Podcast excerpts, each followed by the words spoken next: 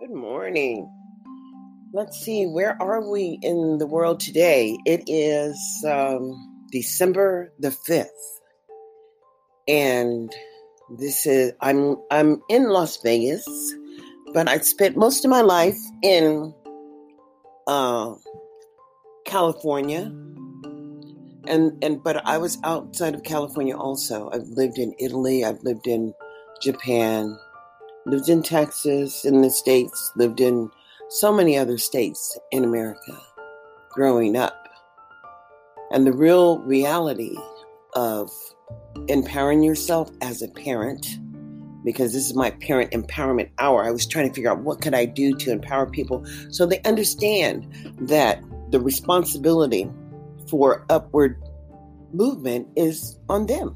And quite frankly, people don't understand when they have children, how they become indebted to the system, how the system virtually just takes over your life. And when children have transition issues in public school, well, that's where the be- that's where the beginning of the problems start. A lot of people, there are many, many people who understand education and who had a great family and had great support and are included in America and by included and by inclusion, I mean they are able to participate in the champagne life, meaning that they have the skills and ability to navigate America. But most people don't.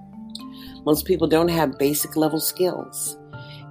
You would ask, how does that happen? It happens simply because your lack of understanding of America and the lack of the trials and tribulations that Black people have been through in America, I find it odd that even at 62, I'm unable to influence or engage with local people who make decisions that are affecting people greatly.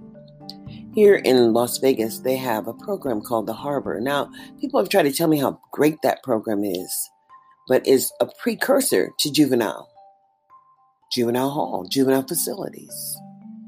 But the real deal is that the trouble doesn't start there. The trouble starts the way that Clark County has established their public school system here in Clark County. They have all the same resources as most other schools and communities have. The issue here is that if you don't start early enough and you're not prepared to engage in the process, will they start positioning you so that you will never have the ability to participate. It's confusing as to how public education and public services are entwined here because the school system or the school district doesn't have a really good relationship with the Department of Health and Human Services or the Welfare Department. And that I just find that equally more outrageous simply because they deal with truancy issues and behavioral issues. And then they have Nevada Partners as their people who are providing mental health support. But they're all separate. Nobody really has a great working relationship, meaning that Nevada Partners does don't work in the schools. And the social workers from the welfare office don't work in the schools and the public meetings that these people should have to talk about the coordination of services, well, you can't find those.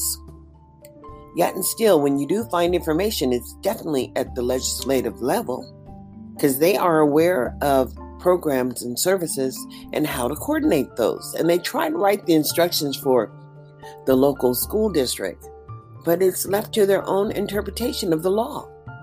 It's some serious misdeeds here when they can cordially talk about the underfunding of certain schools with higher poverty.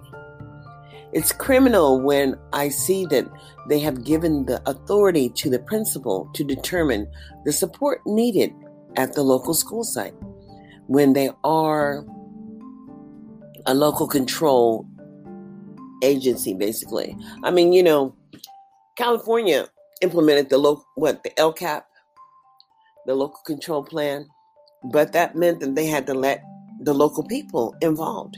Here I can't find out where the engagement is really happening because everybody's kind of hush hush. There are so many people you can just they have a list of people in their 2024 plan who are getting paid out of Title I dollars. They don't have a list of the support programs that are working well. I mean, you know, don't you can't convince me that there is relative support for all children because access is denied.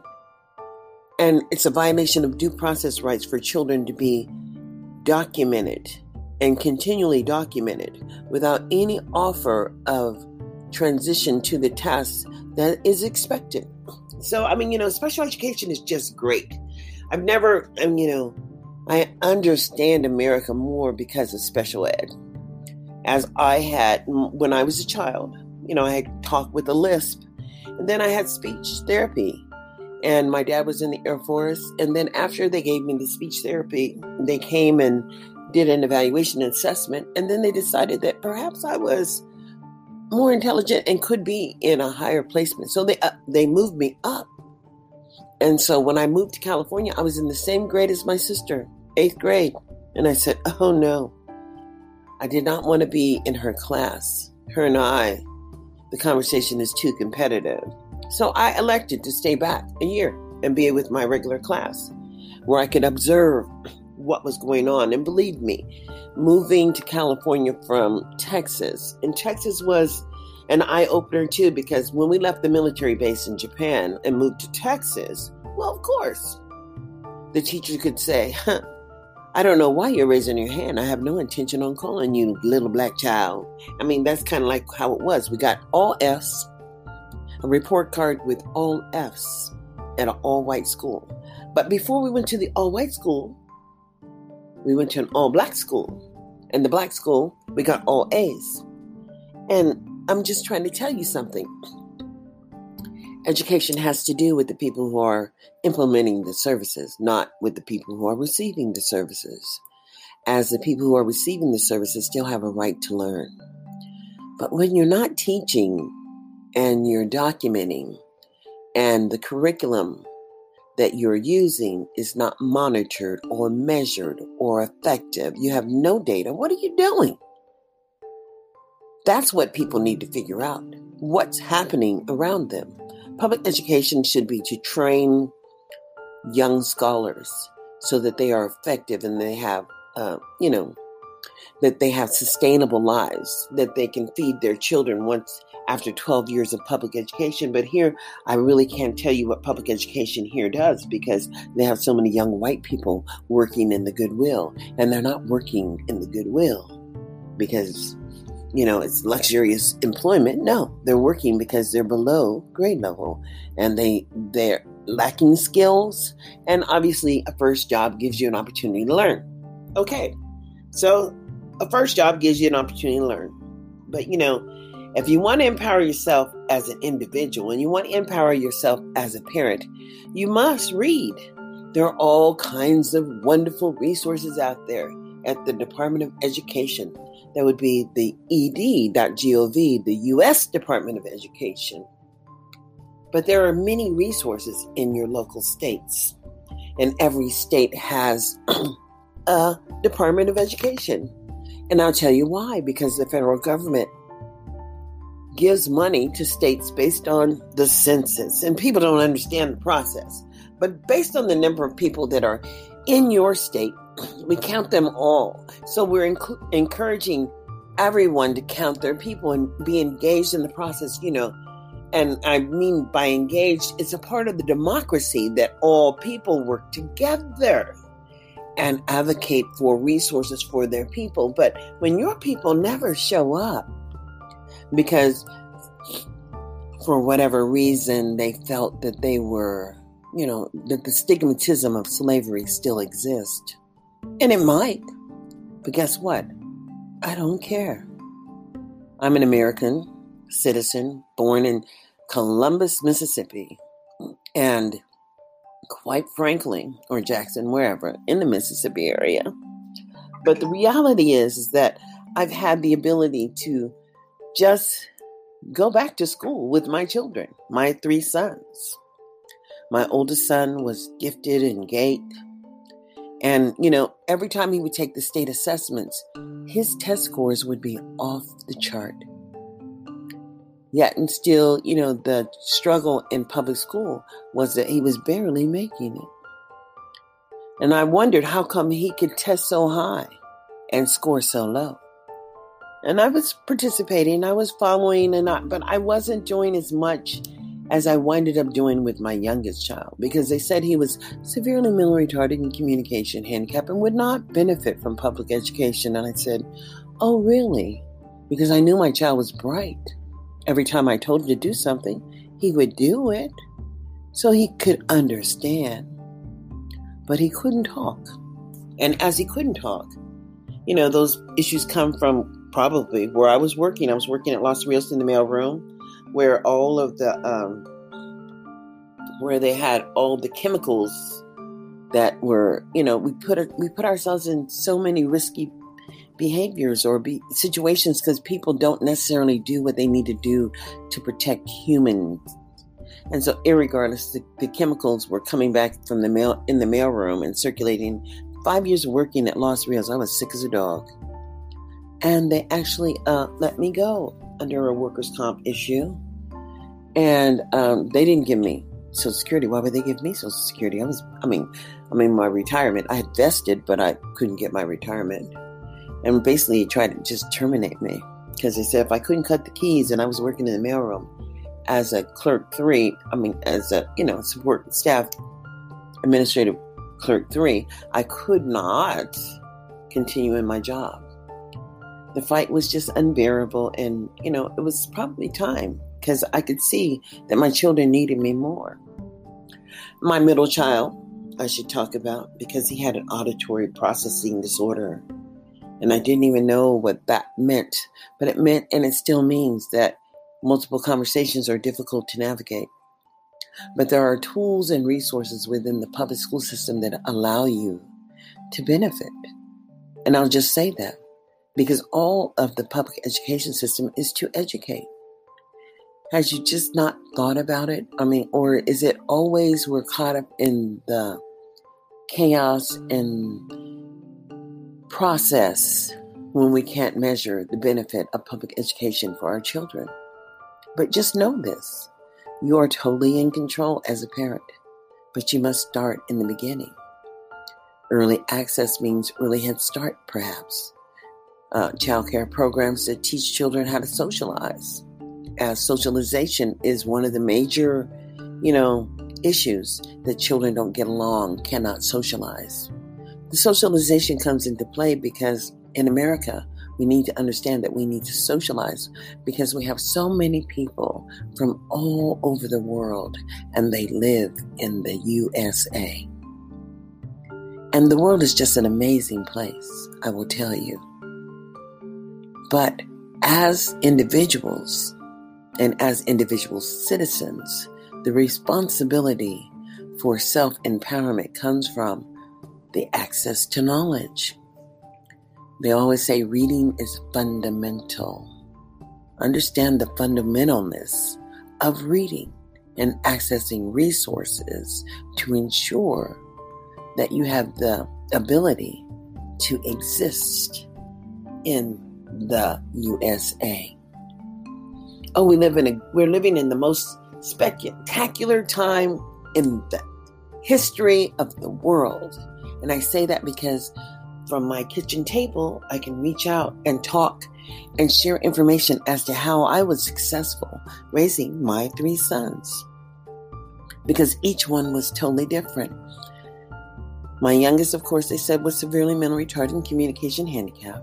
My middle child had a he had a processing disorder, which meant that he would only hear one out of every 10 words. And the difficultness in that in the classroom would be whenever the teacher would turn his black back and be writing on the board, my son and people would be talking. He'd be getting all these conversations and hearing them all together, which was very, very confusing and less empowering.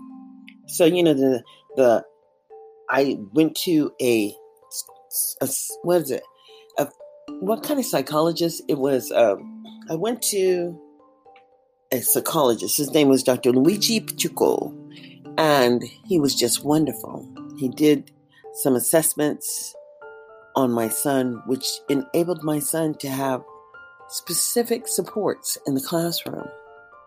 And he even came to the first IEP because they wanted me to put my son on, you know, those pills, you know, that help you calm down. Hmm. And actually, you know, I tried it, but it didn't work. I tried it and I didn't tell them. And and for two weeks, I would come to the school to figure out if things were improving with my child. And all they could say is, oh no, he's getting worse. I just collected that data for two weeks. And then when we came back to our meeting, and I had Michael Rosenberg and Dr. Luigi Pachuco, and we were all talking, and they talked about the process of learning and what types of supports my son would need. And then I let them know he had already been on the medication, but they said it didn't work. So we weren't going to go down that road. You have to empower yourself. You have to know that you have to be a willing participant, willing participant in the education of your children. And that means that just like a job, you have to participate in the, the educational activities to ensure that the children are making progress. Early Head Start and Head Start I was a Head Start parent and I participate in the Head Start Pack. And actually, as a VISTA, that's a volunteer in service for America because I was had to do that because I needed the additional money to support my family. But you can join the Corporation of National and Community Service, and the federal government will train you as to how public services operate within a state, within a city, within a county and just who you should talk to to ensure that services are happening or how to make a program work. I mean, the Corporation on National and Community Services is just an awesome program. That's the AmeriCorps program because they have the senior corps and they have, um, you know, just opportunities to become a federal volunteer. And as a federal volunteer, you can make a world of difference. I did. The program that I work with was for rural California housing, and then it went to Mercy Housing. They merged with Sisters of Mercy, and they provided homes. They provided uh, housing for low income people, but they also provided opportunities for low income people. And as a, you know, I first I worked as a resident services coordinator, which was, and then I was the youth services coordinator. But under the resident services coordinator, I was just help to coordinate activities and help the residents work together and live in functional community. I mean, it was just awesome to understand that I was getting paid. It wasn't a whole lot of money, but it was a stipend.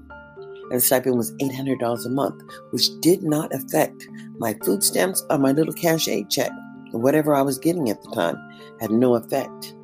But after you do your one year, you actually earn $5,700 to go towards uh, an educational program or additional training for yourself. And it just goes directly to the school. There are so many things that people just really, really, really don't understand that's happening continually every day around them. But in the public school system, and to be a parent, you must understand that learning is lifetime.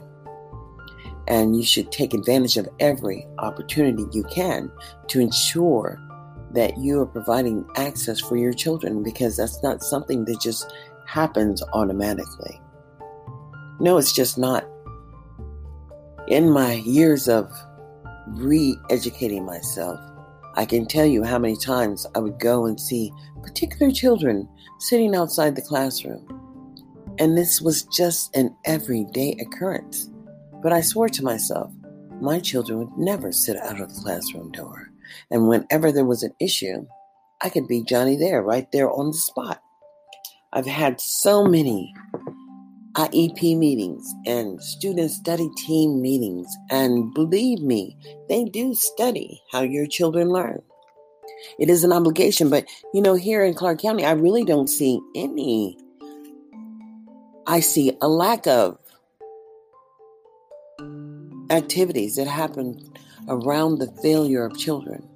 And the activities that I see around failures of children are in programs like the SOS program, which was run by Tyrone Thompson, who was a, a, a, legislative person in Clark County, and he had a program, and I'm, that program is I'm I'm positive is still in force because they have the harbor program here, and the harbor is something I touched on in the beginning of the conversation, but it's unbelievable because it's a precursor. You know, it's a stop, a pit stop, your last chance before you actually go to juvenile hall. But they have an 80%, you know, incarceration rate for blacks. Black children are 80% of the juvenile facilities here. But then they have alternative programs, and I'm trying to understand how those little alternative programs like Harbor work because, you know, the your education doesn't stop because you you've gotten into some trouble. It's not something that just stops, you know? Education is something that's continual. And as I as I started to talk about how we become lifetime learners so that we can engage and support in the community and that we can ensure access happens for our children. But for my people, black people, who put a lot of faith and trust in the 13th, 14th, and 15th Amendment, none of those amendments have any monitoring for the implementation of the 1964 Civil Rights Act. And access is truly just access. But if you're not benefiting, and the majority of your people are not benefiting, I'm just so confused.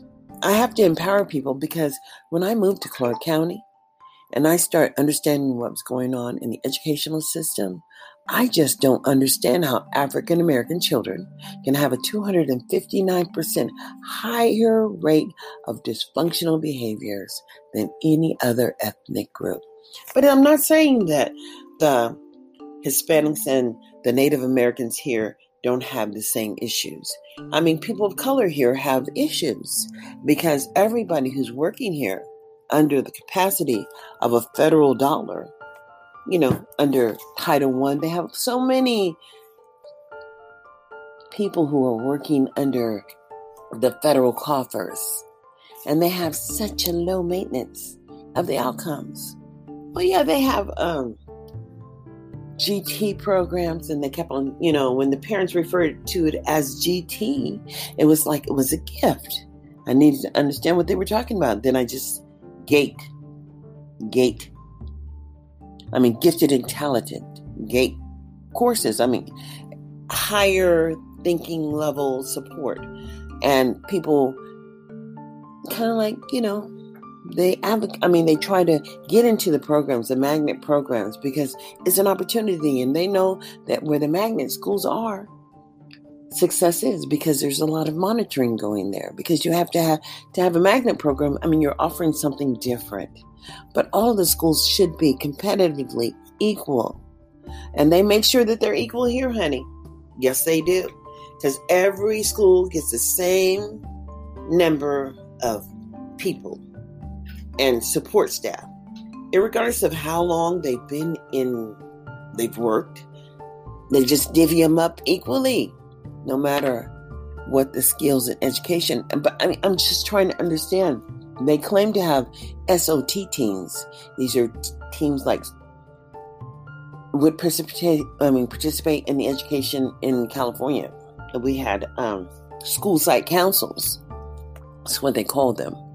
But we would meet, and uh, they would meet, and they have they have to meet under open meetings law, and they have to, you know, they have to follow all the same rules that the local board has to follow and publish what they're doing.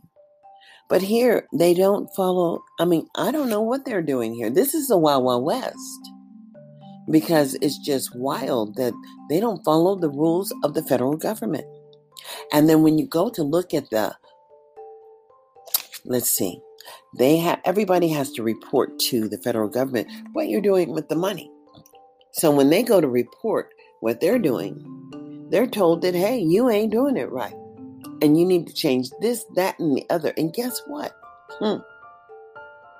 There's always just a little slap on the hand. And I'll tell you why that happens. It happens because the lack of coordination and organizing for advocacy on the ground is broken. I did attempt to join the local NAACP here. It was worse than the one in California. And I also attempted to join the Black Caucus. And the only thing I never even got a I got a welcome email, and then every now and then I would get a, a you know an offer to come to show up to support their efforts and their advocacy. I mean, that was the extent of it. It's pretty sad. And as far as the local NAACP, well, I did try to go to their education committee meetings and I did, I was attending their meetings, but I don't need them. I don't need to go to um, a place where someone can give me a presentation because that's not the NAACP. Really, it's not. It's supposed to be empowering locally community people to support sustainable options for the community of color or people who look like them. I don't know what they're doing. But guess what? They're stuck because they keep on electing the same people, expecting change, and change just doesn't happen. They're not empowering individuals there. They're just showing up for the photo op. And a lot of people like to take pictures. Here, I noticed that. They take pictures with influential people, powerful people, and they feel that that is somehow supporting advocacy. No, there must be a lane created of advocacy that talks about the lack of maintenance and the lack of outcomes for communities of color. I mean, for communities of color. But parents, in an understanding where we are under this COVID 2020, I would say the most important thing for a person to understand how to empower themselves in the educational um, support for their children is to first find out what grade level your child is at. And you have a right to know that. It's not about what grade they're in, it's not about age appropriate placement. Is about an assessment that would demonstrate that the public services that are being provided to your child are affecting your child. And that's just real. I'm almost at my 30 minute limit, so I'm getting ready to sign off. But I'm so happy that um, Anchor has accepted my parent empowerment hour, and I'm going to try to come at least one hour a day so that I can talk about just what's going on, the importance of paying attention to what's happening for all people, but everybody has a responsibility to engage in the maintenance of effort as we all pay some kind of taxes. And if we're not paying taxes, guess what? We are part of the system where someone's providing public services for you and you are part of that job. America is America. America takes care of America. But America has to learn that it has to accept everyone in the maintenance of effort and monitoring and oversight for public services as we all are benefiting. So until I come back tomorrow or later on today, I'm so excited because I have so much in my head. I'll just say stay tuned for more exciting information.